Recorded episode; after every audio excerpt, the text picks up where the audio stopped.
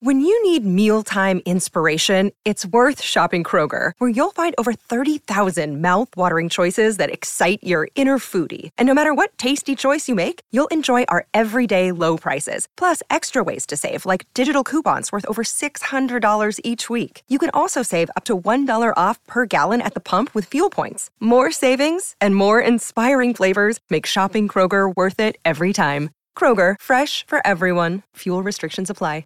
Another day is here, and you're ready for it. What to wear? Check. Breakfast, lunch, and dinner? Check. Planning for what's next and how to save for it? That's where Bank of America can help. For your financial to-dos, Bank of America has experts ready to help get you closer to your goals. Get started at one of our local financial centers or 24-7 in our mobile banking app. Find a location near you at bankofamerica.com slash talk to us. What would you like the power to do? Mobile banking requires downloading the app and is only available for select devices. Message and data rates may apply. Bank of America and a member FDIC. This is iFanboy Pick of the Week 914, brought to you by iFanboy listeners just like you. If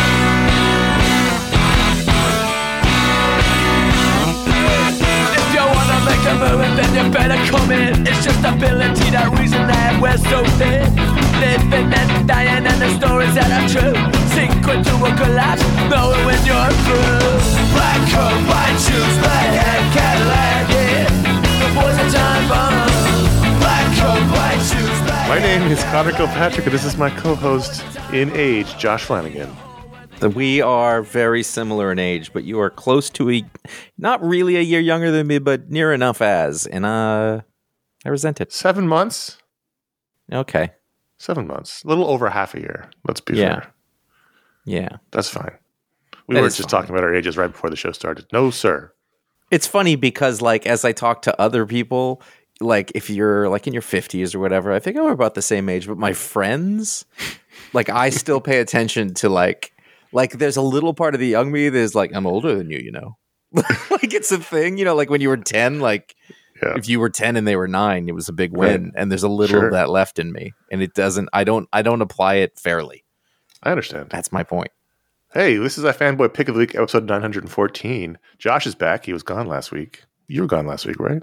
That's the i was i was i was on the show i just for the first time in Very my quiet. life i had nothing to say. Just no opinions, which is fair. It was a it was a very light week last week. it was as opposed to this It's week. true I think if you combine the number of books I read the previous two weeks, it was less than this week for me. it, was, was, a big week. such a light week that i am not behind Oh, there you go. on my reading Which is good because every week one of us picks the book they like the best from their stack of comics. We call that book the pick of the week. We'll talk about that book, other books in the week, the patron pick, the listener mail. The, the, the fun is had by all. And in just talking to you, my iPad has dropped 5% in power. This is Yeah. not good. This, is, My- this, this my- iPad's on its last legs. my wife So- feels the same way talking to me Here's your spoiler warning. Exercise some caution. Josh is the pick. And Josh, you we were talking before. You know, we, we, we like to tell behind the scenes stories. So you we were talking, you know, earlier this week, and you're like, I'm pretty coke sure to the picks- gills I'm pretty sure the picks. Well, you're always coked to the gills. Come on, Sure. Picks, the pick of the week's going to probably be Fantastic Four, and I hadn't read my Marvel books at that point yet, Mhm. and so I was reading my Marvel reading books, and I save Fantastic Four for last. I, I often do because it's you know one of the most anticipated books of the week. right And I was about halfway through it, and I was like, "Fuck, this is good." And I finished it, and I was I- like, "It's one of the it's one of the best comics. It's definitely Marvel's best comic. This particular issue was one of the best ones that Ryan North has done, Mhm. despite the fact that Indiana Jones was teased on the cover and not in the issue. Um, there's a guy in a fedora i didn't see that that's awesome Um, but I thought this was one of the best Ryan North issues. He does. He's a master at single issue stories, and if people aren't reading this, shame on them. I I keep going in and I keep thinking, well, these can't all be great. And so maybe this one will just be okay. And I mean, the thing that is fascinating to me is the wealth of ideas and concepts that are brought in so frequently. I feel Right. like like Ryan North has had more original thoughts on this than we have seen in 10 years of Fantastic Four comics. And Like, again, I feel like we have have to keep saying this, but like the last run was great.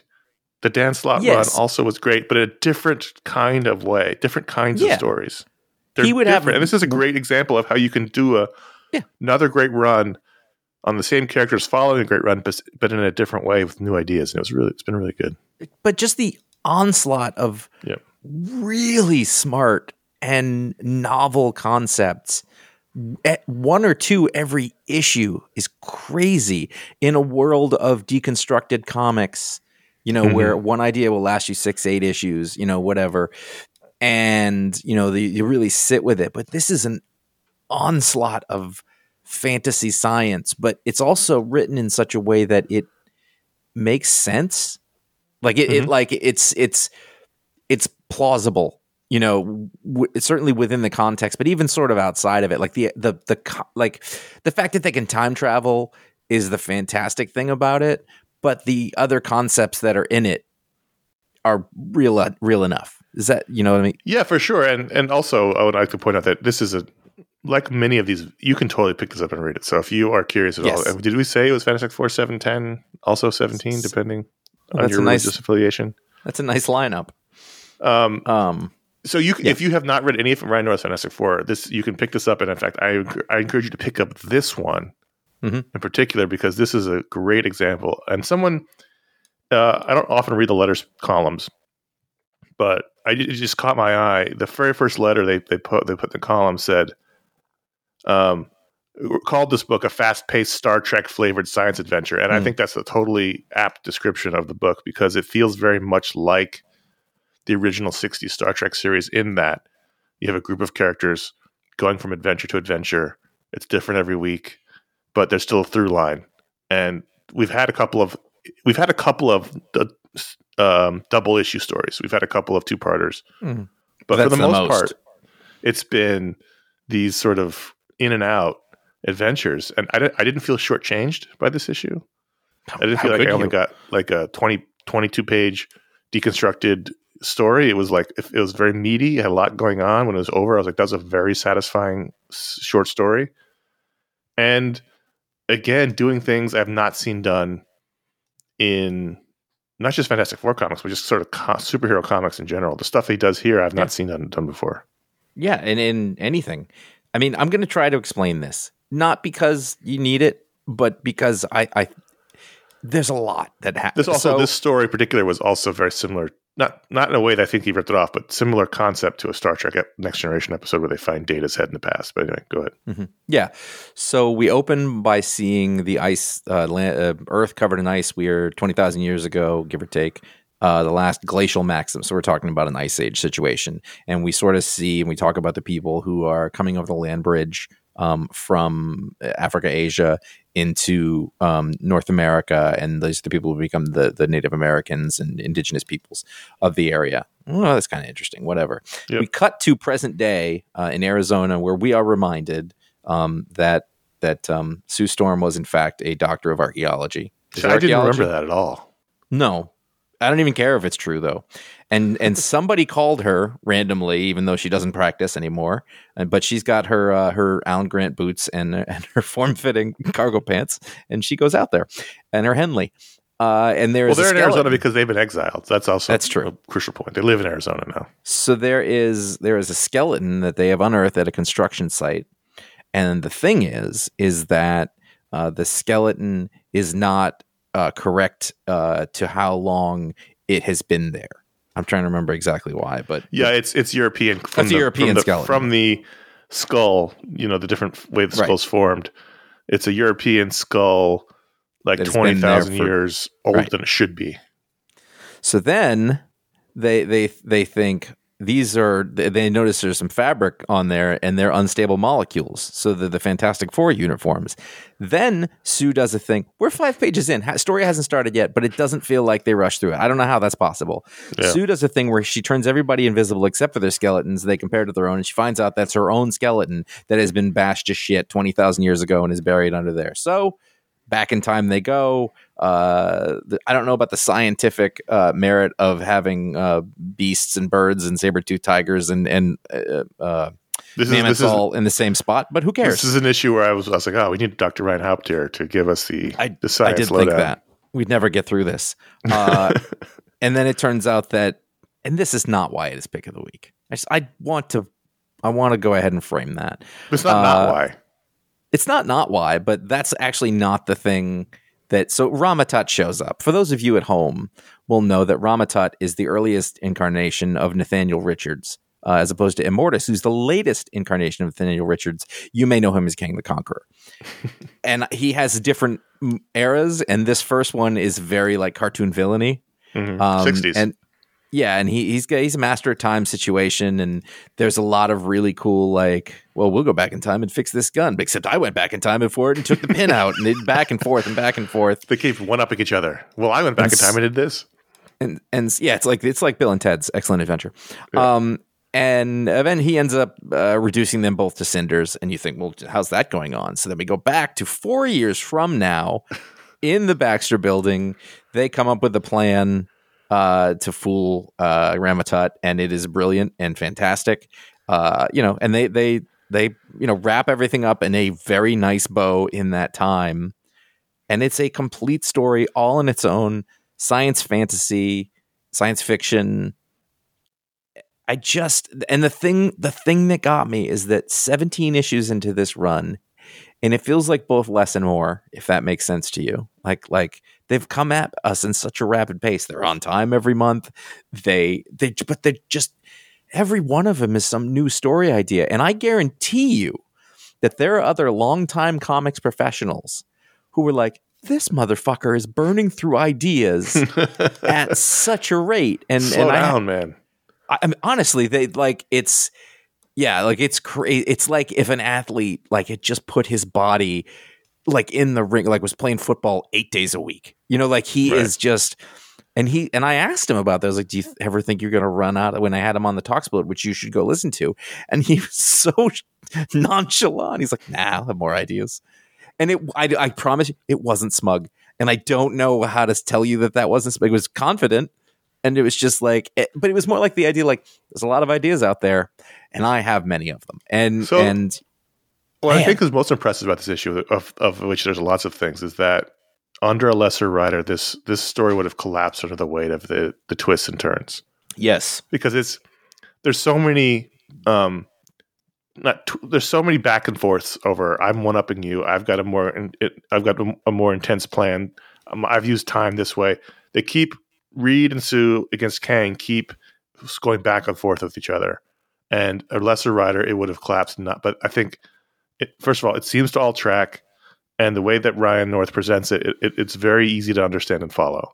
Mhm. He, it's a. I think that's one of the most impressive things about the issue is that Yeah. in an issue where at one point there's like 50 Kangs attacking Reed because he he's going back in time, or Reed and Sue are using the future to win in the past. It all makes sense and it all tracks very well, and it's all very satisfying at the end. I thought that was Well- really impressive. like if you think about the fact that ryan north comes from dinosaur comics and i always mm-hmm. forget that but for years for hundreds maybe you know more than a thousand he had to tell a story and a gag in six panels that were always the same Right. And if you think about that, then you look at how the 20 issue comic book is staged. I start to go, okay, I see that. You know, like now this probably feels positively luxurious. you know, like it's 20 pages. That's way much enough room. time. I learned to do this in six panels that never change. It's a- And- and that's partially why he maybe run, doesn't. He's not worried about running out of ideas because he didn't have the luxury of That's a good point. changing those So- panels. He had to really come up with new stories for those that same set, uh, Mhm. you know, visual language every time.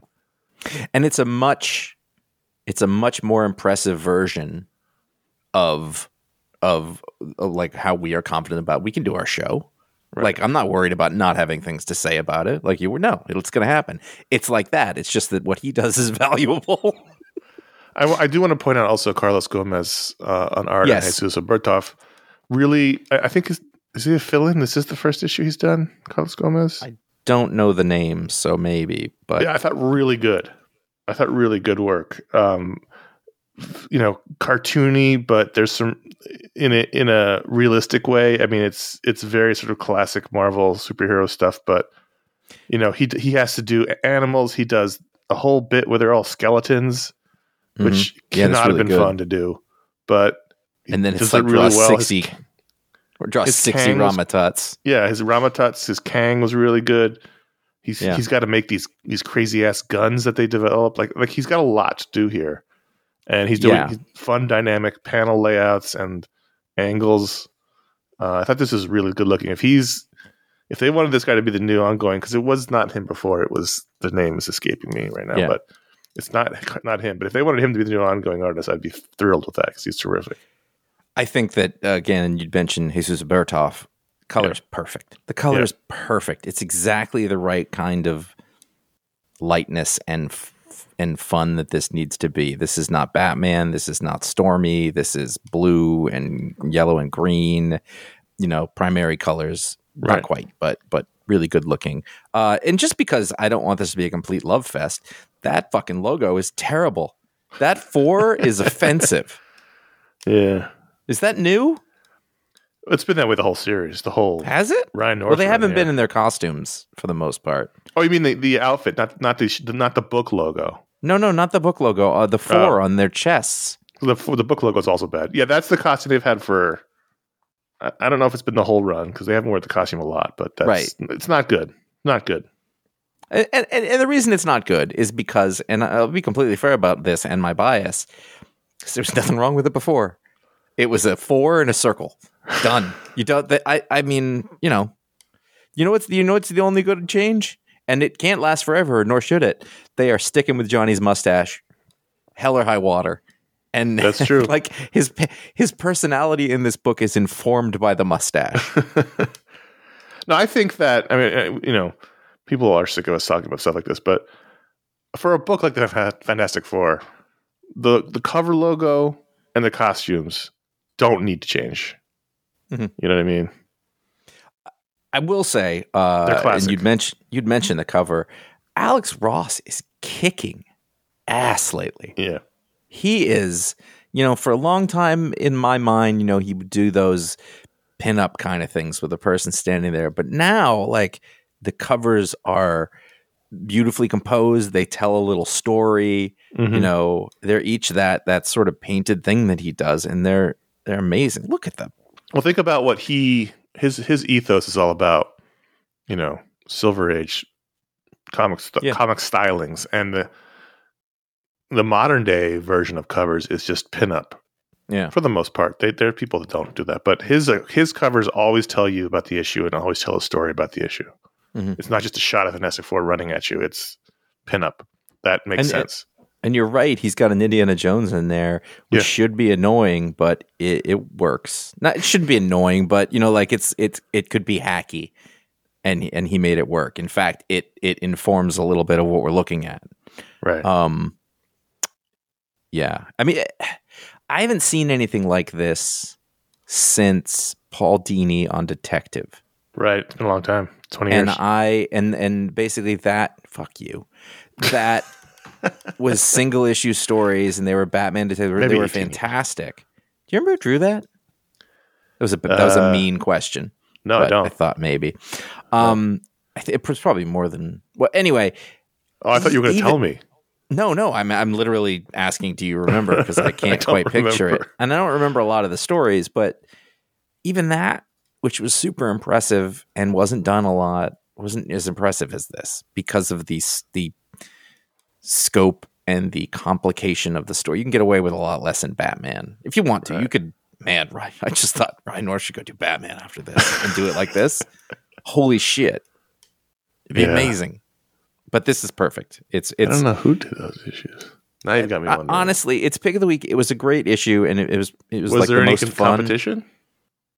No, but uh, yeah, yeah, there yeah. other- There there were was other good books this week. I'm not saying there weren't, but there was one book, but it was just it, it was the combination of this being really good and be like again, like it, keeping Don the ball. Kramer. Wow, I'm, I don't even I'm know who that is. I looked it up. He was one of the main guys. There's a bunch of people that did the art in that Right. book, but Don Kramer was the main one, I think. Yeah. Uh, great, gr- great issue. We're we're lucky to have this going on. I think It I really saw is. somewhere Dan Slott being like, I could have written the Fantastic Four forever.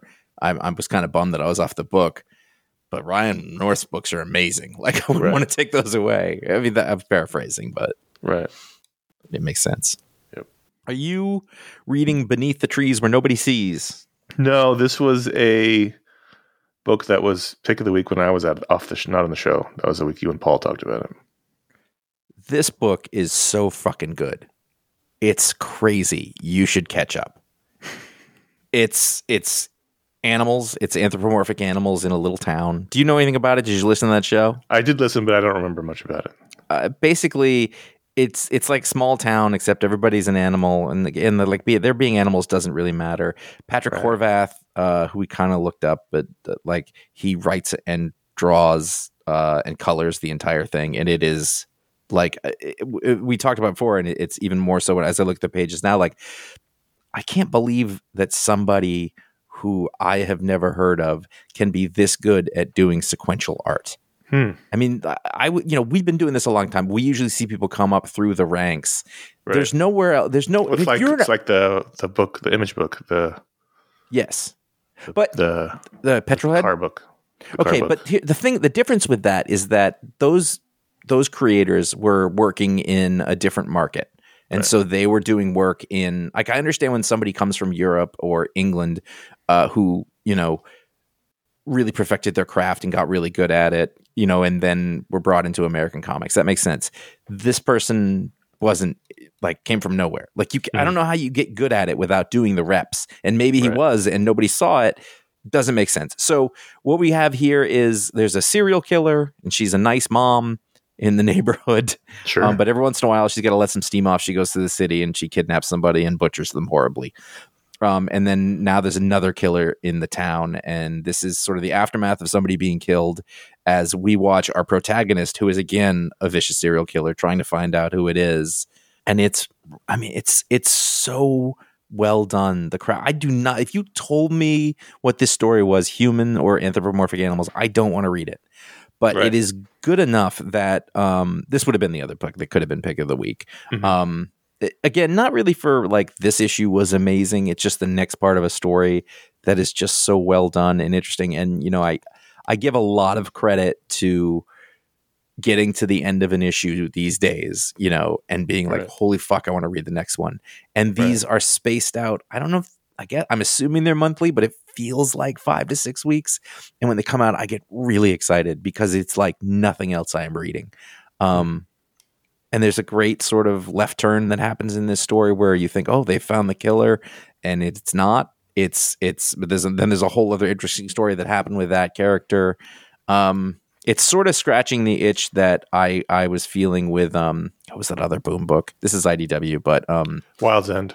Wild's End, exactly. And they're not really similar stories or anything, but it's it's a way of using animals to sort of eh, using anthropomorphic animals in a comic book.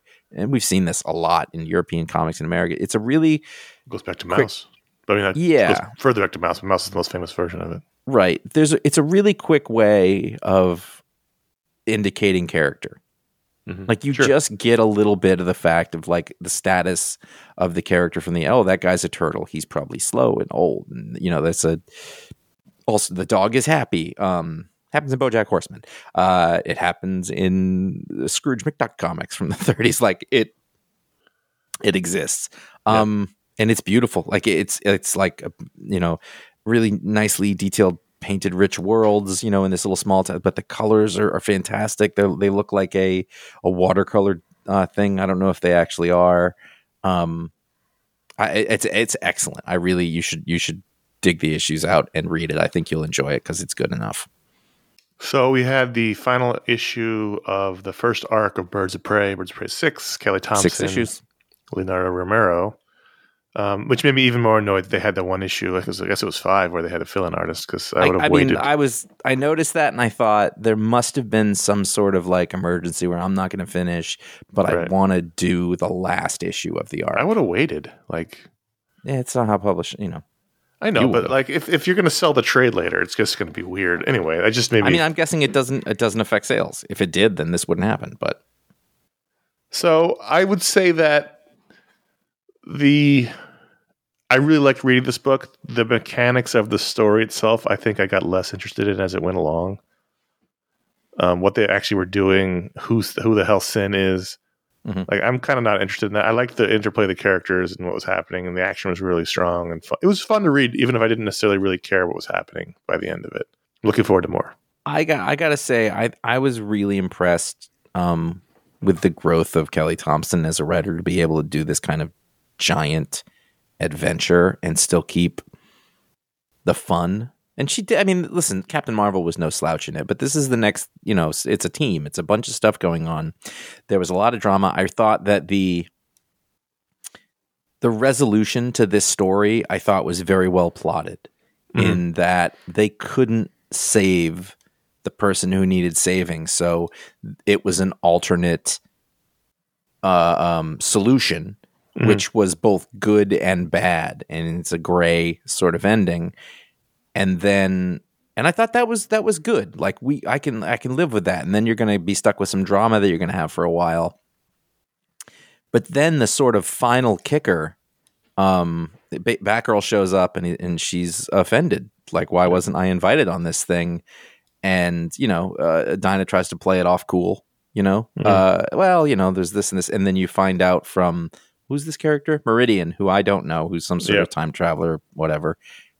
And we we find out that in every possible timeline, Barbara dies on that mission. Yeah, on that mission and and also like like there's a real danger for her going forward and i just thought that's an that's a great that's it was a really really well done twist in that it was i was not seeing it coming Right. it was a little bit from out of nowhere and it gave the book legs that didn't that we didn't know were there and then you know the last panel is we're going to need a new team and i was like awesome you like switch people out that's that's as long you know there's a couple of people in it um that's that's good that's fine yeah. The whole thing now is to protect Barbara Gordon, and so now you've got Dinah and you have Cassie, who I still think speaks too many words. Sure. Cut out, cut out half of her words. Um, I, st- I love her as a character, so I know what you're saying. I deal with it though because I like her, and I don't know why. I think it's just I love that initial run so much, and I like no, she's a she terrific came character. yeah, It's just like you could you could get by with her saying fewer words anyway. Mhm. That's not, that's the that's long gone. But I like the. I mean, the original Birds of Prey was basically Barbara Gordon and and Black Canary, and who was the third one? Why can't I remember? Mm, Huntress. Yeah, and they would they would bring in and out other people, uh, the the Lady Blackhawk or Catwoman or whatever. So I, they, there's a precedent to the the Birds of Prey being prey being fluid in terms of mm-hmm. membership. But I like the idea that every mission has a different team depending on the mission's needs. So I'm looking forward to more. I, I thought for some reason this might have been the final issue of the book, just because. Well, don't- my mm-hmm. hobbled brain thinks these things now, so I'm glad it wasn't. I'm glad we we can continue on with more stories. So it was good. I, I I I don't know that I've read a Birds of Prey book ever that Mhm. I stuck with. But you know, I've given it issues here and there, but I, I enjoyed this, and and you know, having Kelly Thompson be done with that really long Captain Marvel run was kind of a bummer. But then to follow that up immediately with this was really good. And you know, she's doing her other stuff. She's doing her indie stuff, and that is of hit or miss with me. Um, Yeah, I think yeah. The, the call but I ended this love- week I- too, which was kind of a Yeah. but I, I well, I, I, I I'm a little more on the fence about it. Like I kind of see what the, what I don't know that it was executed in the end, but at least it was. I'm impressed by the the range basically, Mhm. and I, I keep saying that. I keep having, but you know, we do this so often and for so long, and we watch creators come up, and so when they start to branch out, and and you see the sort of breadth of their talent, I'm so impressed by that that I I, I have to give it a lot of credit. Right. I mean, because so many people just do one thing, and a lot of people do one thing for a while, and then you see what they can do later when they feel. And then a lot of people try to do other things and they suck at it. Yeah. so So I'm uh, speaking of sucking. I'm a sucker for the the holiday anthology comic. I, I I'm I'm always reading them, always hoping they're gonna be great. They usually aren't, but every once in a while one works. And this this week we had DC's How to Lose a Guy Gardner in Ten Days, which was their Valentine's Day special, and it was really good. It was. There was one, two, three, four, eight stories. Only one wasn't that good. The rest were really fun. There was one really terrific Constantine story. I, I, I, will say I started it. I didn't have time to finish it, but I read the first two and change, and both of those first two stories, especially the second one, the Red Tornado story, I thought were delightful. They, they you know, the, They were the all first, delightful. Even the Yeah. the Booster Gold one, which is the third one, which you didn't get to, was my least favorite. But The Guy Gardner one where he's going on dates with Vicki Vale was I thought really kind of sweet. The Red Tornado one was really really really fun, Smart. smart. Booster Gold eh, it was fine.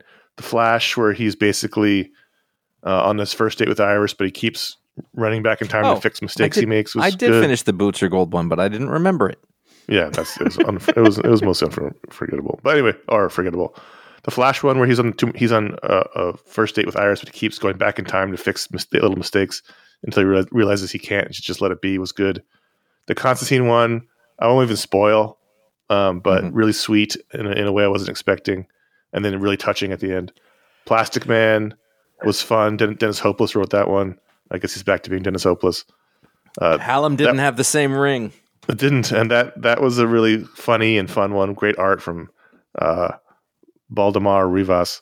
Wonder Woman was good, and then the night the Nightwing and Batgirl on date, date night story was fun. This was like a really fun, sweet uh, special. They really, um, I mean, they really. I was I was about halfway through. I was like, "Is this really good?" No, it was. It was really good. I It mean, they, these are going to be a lot more fun and interesting necessarily than say like to me than the Halloween one, than the like trying to put them all in horror movies or whatever the Christmas story. Yeah. Like, it, you know, it's hard not to like these sweet romance stories because that is always been a part of the superhero world. You know, yeah, It- it, they're they're soap operas, and romance is a big part of it. So the romance stories are more fun than you know someone's arm getting chopped off. well, that you get to see the guys special. ha- these the you get not the guys, but the the folks happy. characters. Yeah. You know, and we don't. You know, so much of the, what their stories are, are struggles or whatever, and so it's such it's a nice respite. Uh, Yeah. you know, from that sort of constant battle or whatever. Um, So definitely, Josh, as a Constantine fan, check out that one. Um, I will say the this, this is a listen, minor it's criticism. it's not a real constant story, Constantine story, unless the person is uh, dead at the end because John loved them. So Well, you'll you'll you'll have to read the story and tell me what you think. The only the only the only sort of criticism I'll give, and this is not really directed at the book itself or even the artist, but it's just a sort of widespread problem. Leonardo Rodriguez is the artist on the Nightwing Batgirl story, and ever since the Tom Taylor Nightwing run, they've been really cognizant of giving her freckles, and Mhm. usually uh, that's done in the coloring, but every once in a while, the artist draws the draws these blotches on her face, and it just looks like her face is dirty, or she's got very strange Mhm. tattoos. Like in this issue, he's he's very persistent on drawing these, you know, these little tiny these circles that are way too big. First of all, to be freckles, and it's just like let the colorist do it. I mean, just, you just look like she's she's got dirt on her face now, and it's very Mhm. pronounced in this story. But otherwise, it was a good story, and he's a good artist. It just was that that's a philosophical problem. Anyway, that was fun. one of my it. one of my favorite married with children jokes of all time is that like Bud was trying to grow a mustache, and I think either dad, the dad or Kelly said, "What's the Al. matter? The older boy's been rubbing your face in the dirt."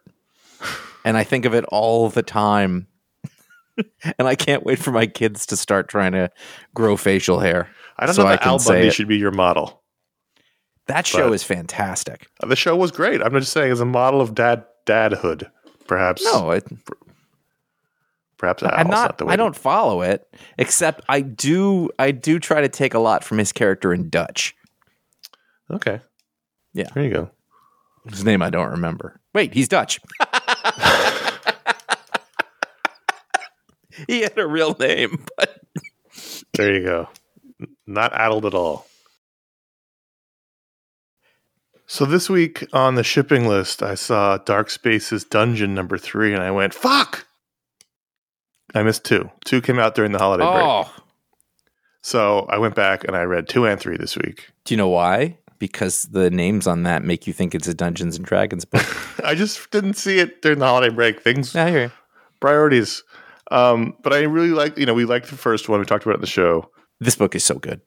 I I get this is my favorite Scott Snyder book in a really long time. This is the same team that did the one was it Wildfire? It was about the, the forest Yeah. fire, which was a fine book. Something like that. But yeah. but this is I am uh, again I mentioned it before like I get to the end of it and I was like I need to know what's happening next.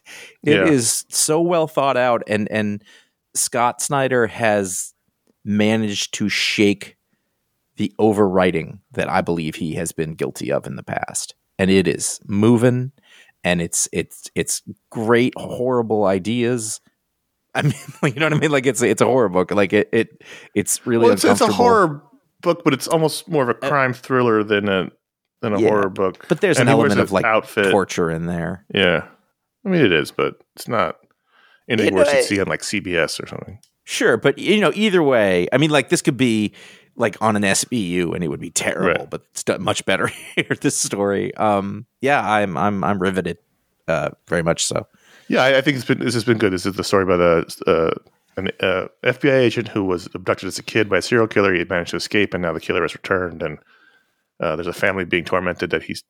I mean, it, it's ridiculous. He's teaming up, teaming up with the tech dad, the tech CEO dad, but still, I'm it's just- I am just waiting for the twist, and I think it's gonna like I don't know what it's gonna be, but it has to be something. Right. Because there's no way you don't have that. In this, we had the extremely original concept of the boss saying, You're off the case. You're out of control. You're too close to it. And I was like, You know what? It's cliched, but it goddamn works. You'd never take the guy off the case. He knows more about it than anybody, but you wouldn't have him on it any either. It doesn't matter. Uh, I really enjoy it. yeah. I wanted to bring up the space between number four. This uh, is the last issue of this little mini series by Karina Becco with art by Danny Luckert. Um, this my was my first. Uh, the first issue was my pick of the week. Uh, Conor did not like it. I did not like um, I I I actually really did enjoy it. Um, and the thing that was most impressive to me is literally how much ground was covered over the space of four issues. They were paced in such a way that was much faster than I think we normally do in comics. And it was like trying to get through a lot of plot and each issue was further in the in the future. And so we weren't even we didn't even have the same characters each time. Um, but there was sort of a larger concept going on that really cl- crystallized in the end about, you know, like they they go basically they're in they're on this spaceship you know they're trying to get to another system because they they left earth and you know it, it's been hundreds of years and the spaceship is falling apart and they come into view of this you know the last issue was like they had to course correct and um nobody wanted them to do it but two heroes sacrificed themselves to course correct you know and this is them they come into view of the world and everybody on the ship is like we don't want to get off and the people are like, no, no, we're gonna die on here. There's no way we get another generation. And and so two more people have to, you know, you know, do some heroic thing to to get to make sure that they land on the thing. And it, it ends in you know hopefulness they're bound this new planet, which they're gonna fuck up too. Um, I, I really think craft wise and structurally, um, it was it was a it was a hell of a a, a lot of work, and I think it was done really well. Well, this is this issue. This issue, this episode is all about final issues. This is Captain America seven fifty six or number six, the final issue of this arc. J. Michael Straczynski, fill-in artist Lan Medina, and you know, I really liked this arc. We've talked about it a couple times. It is hokey. It's very JMSy, but it kind of works. And even if he can't help himself, and he throws a little retcon in here, where we find out that back in the 30s when Steve Rogers helps Meyer Lansky break break up the Nazi plot, the, the, the Nazi Bund, the, the the plot to blow up Madison Square Garden. Steve gets beat up so badly that he's going to die, and luckily the super soldier serum saves him. So he would have he would have eventually died if he hadn't gotten that super soldier serum just from the beating he took. I And don't like, like "Ah." that. I don't. that? I I absolutely don't like that. Yeah, that's uh, that's the that's the impulse he's always he always has to throw something like that. make his mark. but I liked it otherwise. And even if the ending was heavy handed, I thought it was heavy handed in a good way because these are things that are happening now. In that, in the in the present day, Steve's buddy who he helped him restore the building. Uh, you know, he's a nice Korean. It's Korean, right? He's Korean. Yeah, Nice Korean family. Um, his, Steve's going to give him rent free living if he could, you know, be, basically be his stand in whenever he's off being Captain America at the building.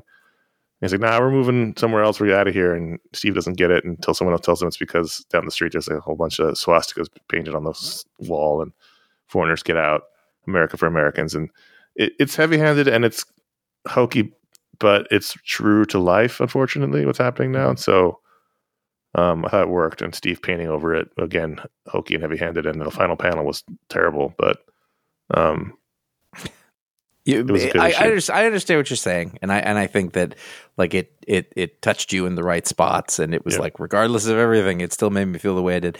I I didn't love it. I don't think it was terrible. I actually thought I don't know that I would have I thought it was sort of JMS light in a in a certain way. I think there was a lot of things that because you can go patriotic with with Captain America. It's what he's there for. You should, yeah. And and you know idealism and all those things. But the current the the present day story, like whatever like Not the as good. today, it was it was not as good. I just it was completely uninteresting. I'm not interested Um, in, Steve fighting demons. I don't know why. Just No. not. Yeah. Uh, And you and I know, talked offline about Sharon's skull mask. How Oh my how God. that is. For, well, it, it hadn't occurred to me. For, I saw the close up of her skull mask, and I realized it was a skull. I don't think I put that together before. And it has weird, like there's like lower jaw teeth coming around her chin, and then there's some around her cheek, and and and that's when it occurred to me. I was like, wait, she's not going to wear any kind of skull iconography anywhere. It's Right. not happening, and it's terrible.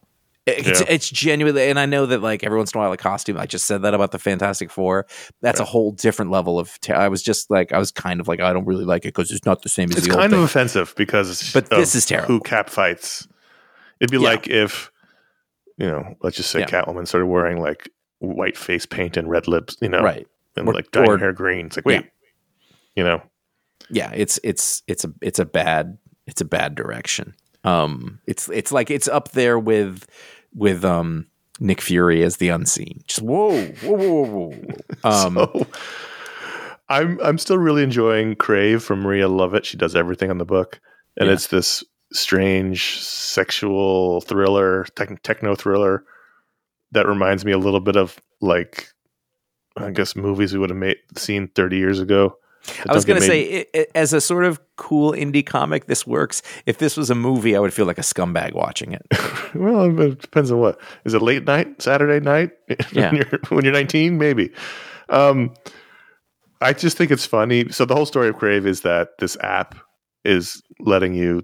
It says, "What do you crave?" And since they're all in college, they all crave sex with people in in you know that they know from class or whatever. And so Because if you're Uh, 50, it's a nap. It's going to Yeah, it's still like, be what do you sex. crave? Quiet and a nap.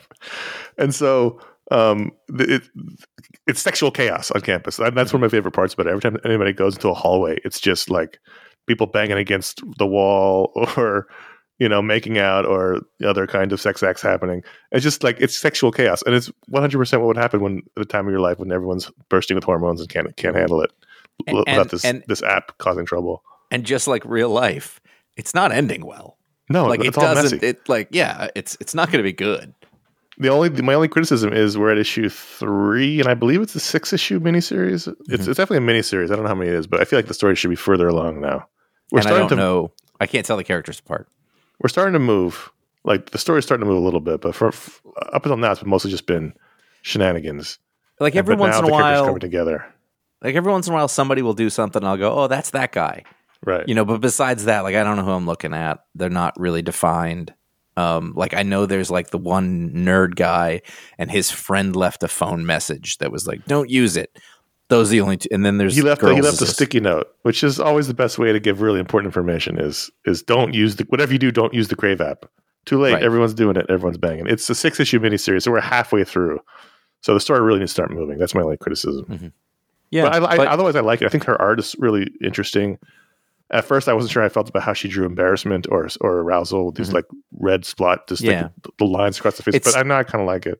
it's it's a very good shorthand i think in Yeah. that way and again this is another one now I, I don't know where she's from but obviously there's a lot of talent there Right. um people can do mini comics what, what was i talking about earlier uh who was the artist oh oh oh patrick horvath Yeah. now again i we i looked him up because i was and like there's not like a long web he did some kind of comic before this but it was short you know maria llovet for all i know could be you're doing a web comic for years and hone the craft that way or, or Right. doing books in brazil i don't know um but sort of the same thing like geez where are these people coming from you know to, to be I'm able glad. to I'm glad because you always Yes. worry that you know with an aging reading population, will there even be newer creators coming in? Because so many of the creators that we read, we talked about this in the last show. You weren't on, but so many of the creators we read are from. I've been doing it for 20, 30 years, and there's not Yeah. a lot of new blood. So it's good to And- see it.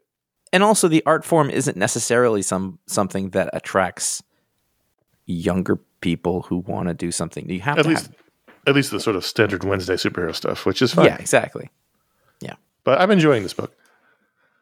Uh, only because it's just a totally different genre and kind of story we normally get from Mm-hmm. Yeah. from Image. So This I'm, is what I'm really, should be coming out from Image. Yeah. So there you go. Those are the books we're going to talk about. It was a big week.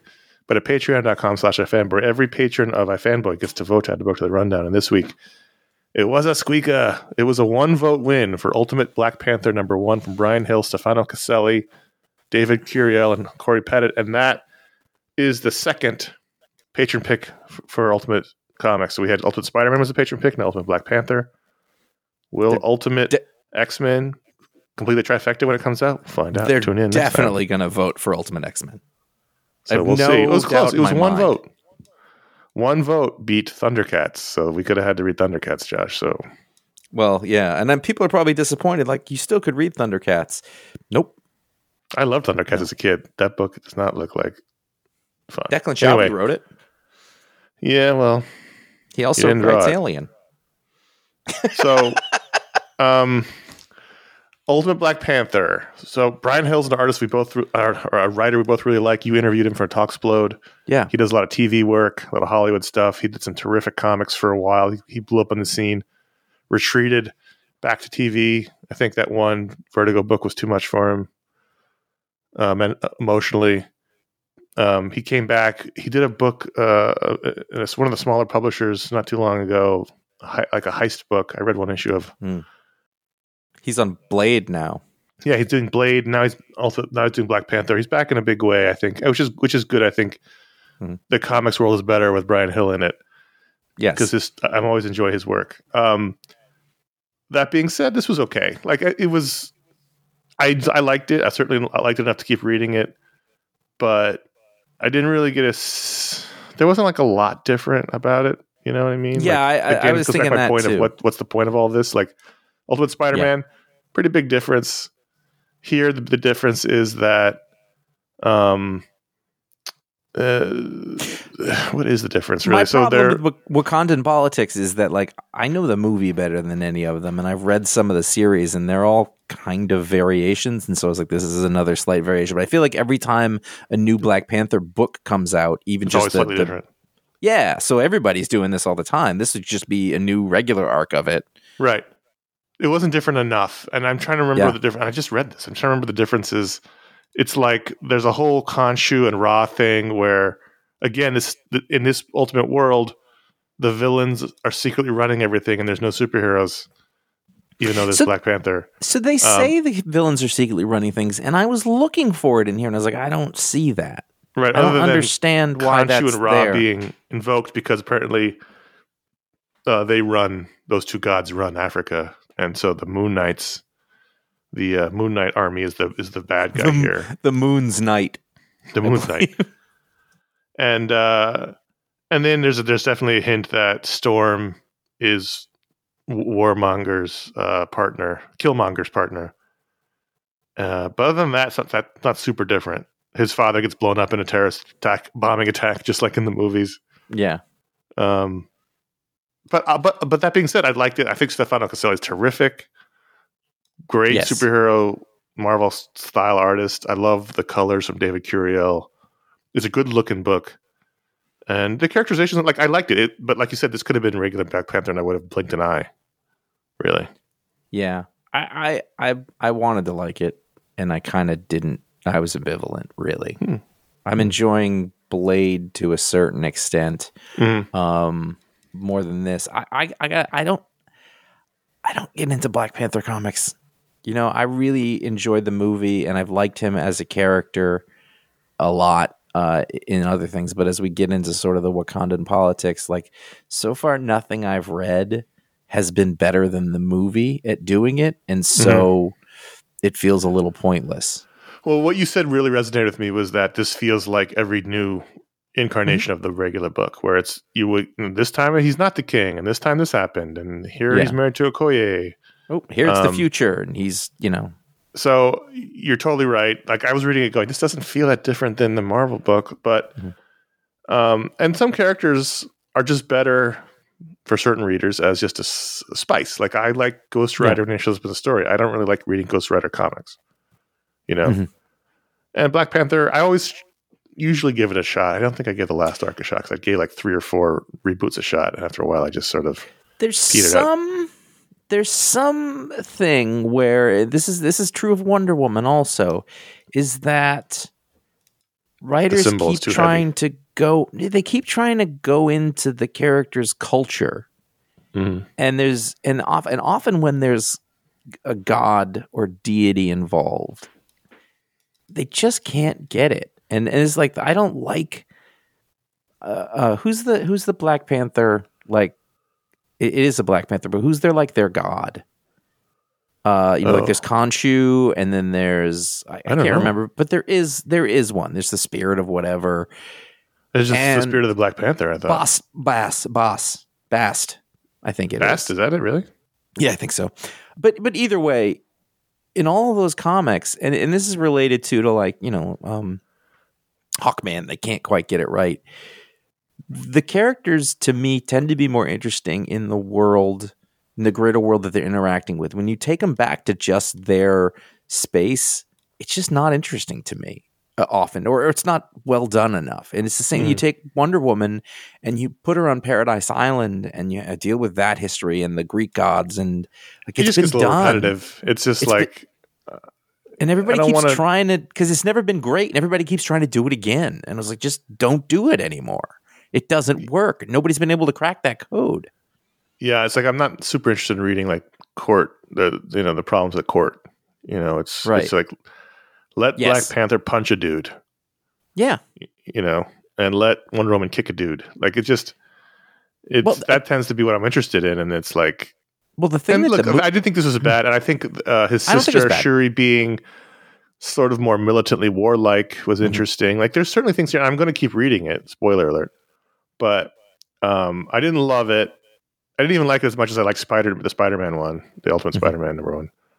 But the art was really strong, and we'll see. Again, it's just that it's just not much different here than it's like ninety percent, even maybe ninety five percent the Marvel Universe Black Panther.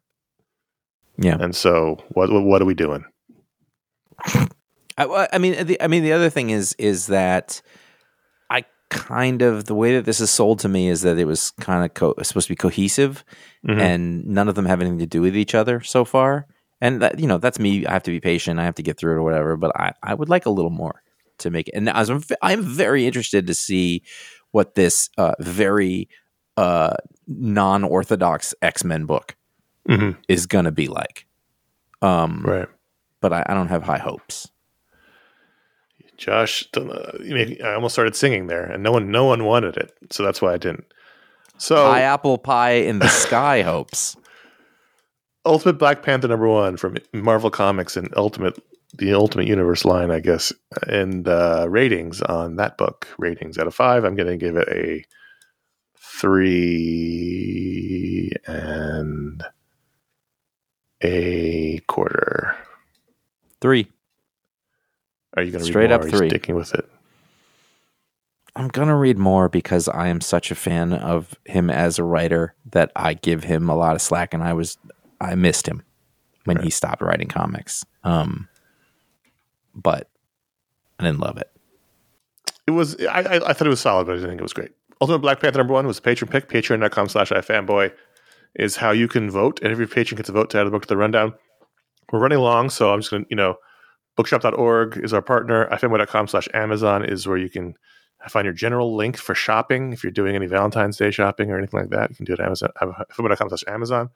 ifanboy.com slash support is our digital PayPal tip jar. ifanboy.threadless.com is our t-shirt store. But patreon.com slash ifanboy, it's our biggest way you can support the show. It helps keep the show going, helps pay the bills. It helps uh, make this time away from our families worth it, and it helps pay for comics we need to read. It helps make this engine go. It's the oil, it's the fire. You're, you're the guy in the in the in the front car shoveling coal into the engine. That's who you are, patrons. In And- this in this metaphor, though, if you are burning oil, that's not a good thing. right? Don't burn the oil, but shovel the coal into the into the engine. Yeah, yeah, yeah. I do want to mention that after people have asked us, we've implemented a yearly membership option on Patreon. So if you don't want to be a monthly member, if you just want to get it all done in one go, you can do that. And if you do that, you get a 10% discount. So if you want to convert to month to yearly membership, you can go patreon.com slash ifanboy. You can do that. And again, you'll get a 10% discount on that. And we thank everyone who's a patron. If you're if you're not one, you consider being one today. It helps the show, and we it's fun. You get to hang out with us.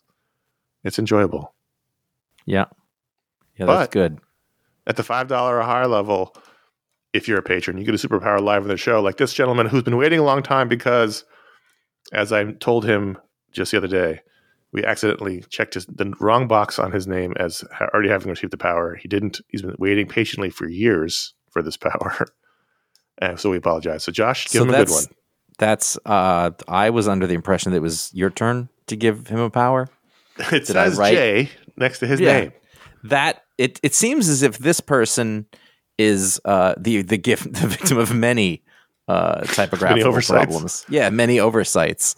Um and you would think that in my moment right now, you know what? I think he's lucky to get one of these scrambling ones. And you'd think I would tie that to his like ability to avoid red tape and stuff. I'm not Sure. going to do that. Uh, no, I mean this. This this is he's he's a man who's probably dealt with a lot of red tape in his life, and Who- now who he's hasn't? getting it from his from his. I wouldn't say favorite podcast, but maybe it is. I think I think it's fair to say though. I, or at least it was before. he's getting the this- runaround from his favorite, and maybe you're Mm-hmm. even his favorite host, Josh. And you're getting him the runaround. Yeah, well, Douglas Edwards is the alarm raiser. Okay, He, he raises the alarm. It's different than the whistleblower, okay. but uh, he, he sees when trouble is coming oh, and he raises the alarm. and Uh, people there's a lot to of there's a lot of oh yeah no he's he's trustworthy. He's you know that's when people know whoa if if he's saying this then we better get on it. Now he so he sort of be- senses trouble. He's like a almost like a human spider sense. Mhm. yeah, but but he raises the alarm. Does an I- actual I- alarm? Does it go? Wee, wee, wee? I, I considered it, but as I'm trying to say it, it doesn't feel right to me. So I want to say he has various dependable methods to raise the alarm, whether it's carrying around a bell on a handle. It's Or- whatever. or- his, whatever his. He's got a whistle. uh, there's, I mean, there's definitely available klaxon. He's got a penny the- whistle. Yeah. no. See, that doesn't, that would be bad because people would be like, and he'd be like, no, this is bad. Um, he raises the alarm. Uh, wherever needed, he's in the right place. You people It's need never to a false go. alarm. Never, never. Never a false You- alarm. no, you can trust it. It's the alarm raiser. Douglas Edwards, thanks for being a patron. Patreon.com slash ifanboy. And Josh, I think we have time for uh, one of these, depending on how fast we go. I mean, you could do the second one pretty easy. all right, I'll read it. Kwilli Mm-hmm. writes and says, I've been thinking about this for about three years since I saw the first car with one. Do the glowing car emblems piss Josh off as much as the glowing Spider Man symbol on his costume? Question. And that's, uh, you'll have to explain to me what he's talking about because I don't know what he's talking about. All right. Well, it, as as car, you remember the Spider Man, obviously. I know, I know what he's talking about for that. I don't know what a glowing car emblem is. So so as as we as we uh, quote unquote improve our car technology, one of the thing that's happened is that uh, car manufacturers have tried to find a way to make things stand out a little more, and so like they put a little light LED like sort of around or or, or under the, the the car logo the the How have I not seen this? I live in Los Angeles. This is car culture USA. I don't know. I don't know. It's I've definitely seen versions of it, but I also relate it closely to people trying to be tricky and clever with their uh, taillights and and uh, signal indicators. Uh, you know where Oh, I like it's a just little animated. I just googled these. These are terrible. Uh, it's terrible, and it's not like like the Spider Man one is offensive in the sense that like you're fucking with a design that needs no fucking with in a dumb way. Right.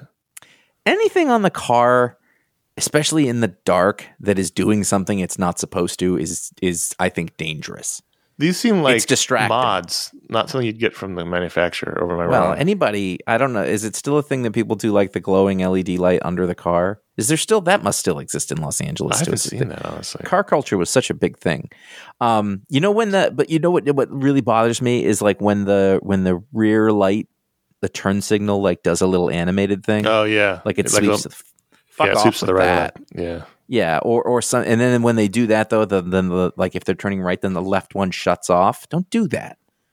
That's that's yeah. confusing lights are and weird. weird. when you're driving. You're you're just cha- you're just trained to follow certain kind of lights Right. a certain way, and then they change And it- too much. It gets dangerous. because you need to rely on your instincts when you're driving for the most part. Because you've Right. got text to send, you've got the radio, like you, you need to know what You've got to do anything but drive. Exactly. Uh, And well, I mean, like honestly, that's a, like for most people, I was like, just don't fucking confuse them. And bright flashing lights and, and shiny things that aren't shiny are a great way to confuse people in the dark. And Well, I uh, mean, it's the thing not- is- it's not safe. You don't notice these these glowing logos because you're too busy, you know, watching your phone, watching TikTok while you're driving. Right. So um, I mean, that's a that's big, that's a big fucking screen on most cars. I have a little. I mean, who even looks at the road anymore? Did you? How, how are you? You know what? There's an ad. Uh, there the uh for uh I forget what it's called. Like it's Power Cruise. There is on a truck, and it's a it's a like a giant full size truck that Huh. ha- that has no you know hands free steering or whatever. And does your Tesla have hands free steering? I, I don't have the package. I didn't. Okay. I didn't. I didn't buy the the fake I- uh, fake fake driving package. I didn't buy. I am such an old person when it comes to cars. And, I know like that's a joke we make all the time, but like I am extremely conservative when it comes to vehicles. And Sure. and the idea of not putting your hands on the wheel bothers me to no end because I don't trust people and I don't trust technology and like, you know, all it takes is one thing. But in this commercial, they're like, you can tow with no hands. And they show him in a full size tr- truck with a boat behind it. And he's like on a seaside cliff, not touching the wheel. And I was like, I mean, I like, I don't, I don't have that kind of confidence in anything. Yeah, no. I'm I'm I'm constantly looking over, and we need to move on. But I, I'm constantly looking over in traffic and or at the light and seeing people on their phones and just marveling that there's not ten thousand people a day dead on the road. So Which I think we're we're developing like a sixth sense as Yes. humanity. We're evolving because otherwise, I don't understand how we're not dying constantly. it makes me so angry like like Sure. really angry. And i remember like in, in like, new hampshire who doesn't have a seatbelt law i mean famously they, they passed a no cell phone law. And and it occurs to me i was like oh this law has never been and never will be enforced in any way. Right, right. and and there's not it, it- oh oh i had it and it was gone. Oh i know what it was. Uh i used to live in los angeles. Um famously terrible traffic all the time. And but this was before smartphones. And i had somebody sort of point out to me once they were like imagine that you're at a light right you're all backed up and then there's somebody in the front and they're looking down at their phone and you lose a second before the light changes no one in mm-hmm. new york is going to let this happen by the way but in Los Angeles, imagine that effect being multiplied a Yes. million times every day. And I just thought, oh, Do you know how often I'm shouting at the windshield because I'm at a left turn signal, and if we all go right away, we could make it, but no, the Right, fourth right, right. car hasn't moved because they're on their fucking phone, and now we're not making it. I can't imagine. I feel like that's that's a legally justified killing. That might that might be an overreaction, but I feel like it should be. Let's talk from. let's change just change drastically to bearded comic bro from I- Columbus, Ohio. I really didn't think that was going to go on for that long. And I've been I thinking with this question ever since Scott wrote in and said his pet peeve is people calling trade paperbacks graphic novels. It got me thinking that I have a lot of graphic novels. How do you organize all your books? Alphabetically, by character, by publisher, or a variation of different ways? I think, Josh, you're a variation of different ways, aren't you? yeah, there's no system at all. You just stack That- things randomly. I do now because I'm out of space. But I mean, no, but, like my Your movies used to be like that. When I go my to your movies house, were like that, but there was a DVDs system. random, They weren't random. They were grouped by director. grouped by feelings.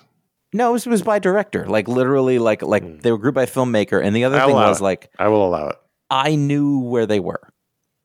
It wasn't at a point where I couldn't tell. However, eventually it got big enough that I did rearrange my DVDs are and like they're in a huge shelf downstairs just gathering dust uh, are alphabetical. Um, my Blu-rays What, aren't. what was the what was the impetus? I don't remember. I think I was just like I had ADHD, uh, uh, like uh, hyper focus moment, and I was like, "Well, I'm going to do this now," because I was probably supposed to be doing How something did else. how would you all of it. how would you shelve Grindhouse in the old system? Well, it would have been with Quentin Tarantino because that would have been the only reason I had it. And I didn't have Okay. a Robert Rodriguez book, so I would have put That's it with fair. that.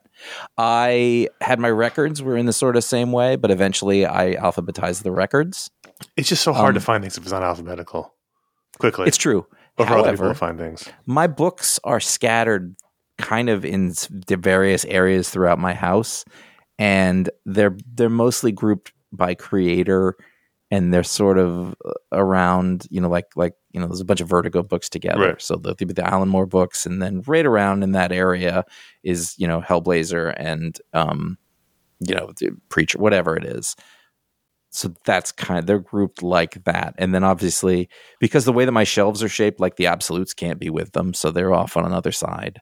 Right. Um again, I I kind of know where they are, but I don't really have to I don't know. I'm not going to advertise them because the sizing is a big problem with that too. yeah, Like, and all I the have little Oni books are together. right. I have books in several places, so it really depends on which shelf you're talking about. Like I've the shelves in my office that you can see in the background of like our hangouts or our live shows.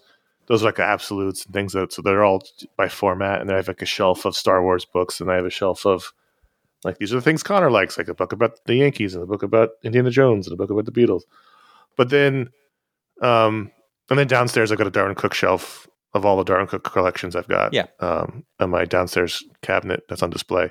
But then, like my main bookcase, I have um sort of my form. Well, it starts off by formats, like all the apps, all the um omnibuses, omnibu, uh, are uh, on the bottom shelf, sort of as a weight anchor. So those are all together, but they're in alphabetical.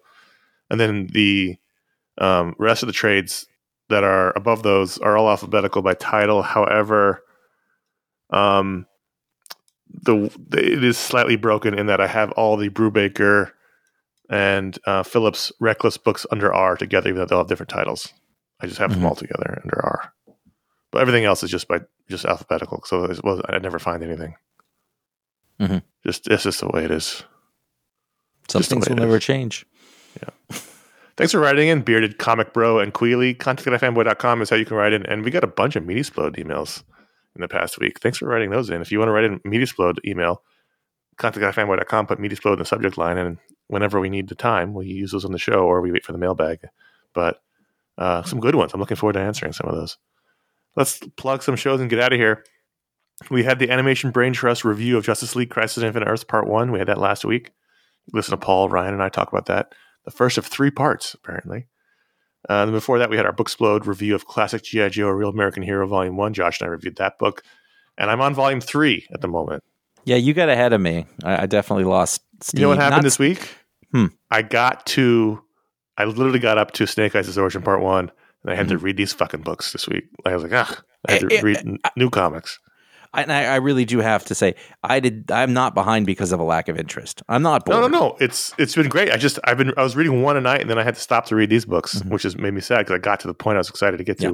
But one thing I do want to say, since we didn't get to talk about GI Joe yet, and we're doing it now, is that there's a very clear leveling up every ten issues of the series. Hmm. So the first trade, we talked about it.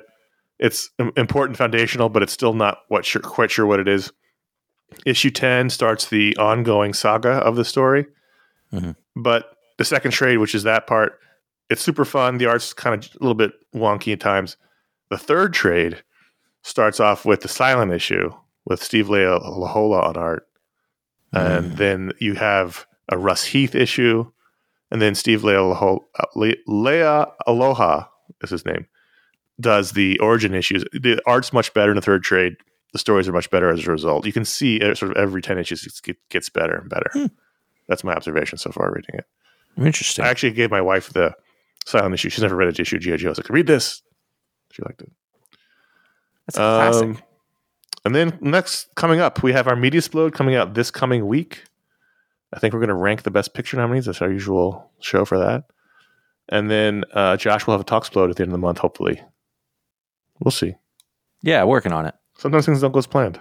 Uh, listen, don't don't write it off yet. We're we're good. I'm working on it. I haven't forgotten. It's not like the 15th, and I haven't started yet. Although it will be close to that by the time you listen to this.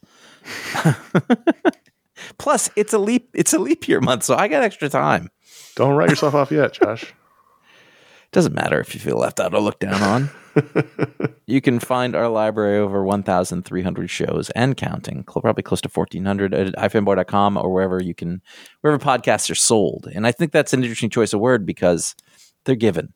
Most of them, they're they're they're given. Uh, you can follow us at iFanboy Comics on Instagram to find out what the pick of the week is before the show comes out. And sometimes for the best of the weekend panels, uh, it's not a promise. The best of the weekend panels isn't a promise; it's a bonus. That's how you have to look at it. Uh, you can follow us on Instagram at uh, CS Kilpatrick and J A Flanagan. Should you desire such a thing? And finally, subscribe to this show on youtube.com slash ifanboy. We put, post this show every week, and also our old video shows are there. So So you can find lots of embarrassing um, things that happened back in 2007, 8, 9, 10, up to 12, I think. That's as far as we went, 13, around there. Younger, not as wise, more pliable and limber. I don't know about that. Well, you know. I don't think I've ever been limber. That's the thing that I've learned about myself. those are all there. ifanboy.com slash, no, youtube.com slash ifanboy. You can uh, subscribe there. Thank you very much for doing that. Also, consider leaving us a review or star rating. Apple Podcasts, that's how most people listen to the show. Spotify, that's the second most way people listen to the show. And then all the other ones. You can leave a review, star rating. We appreciate that. Thank you very much. That's it for this week's show. I'm Conor. I'm Josh.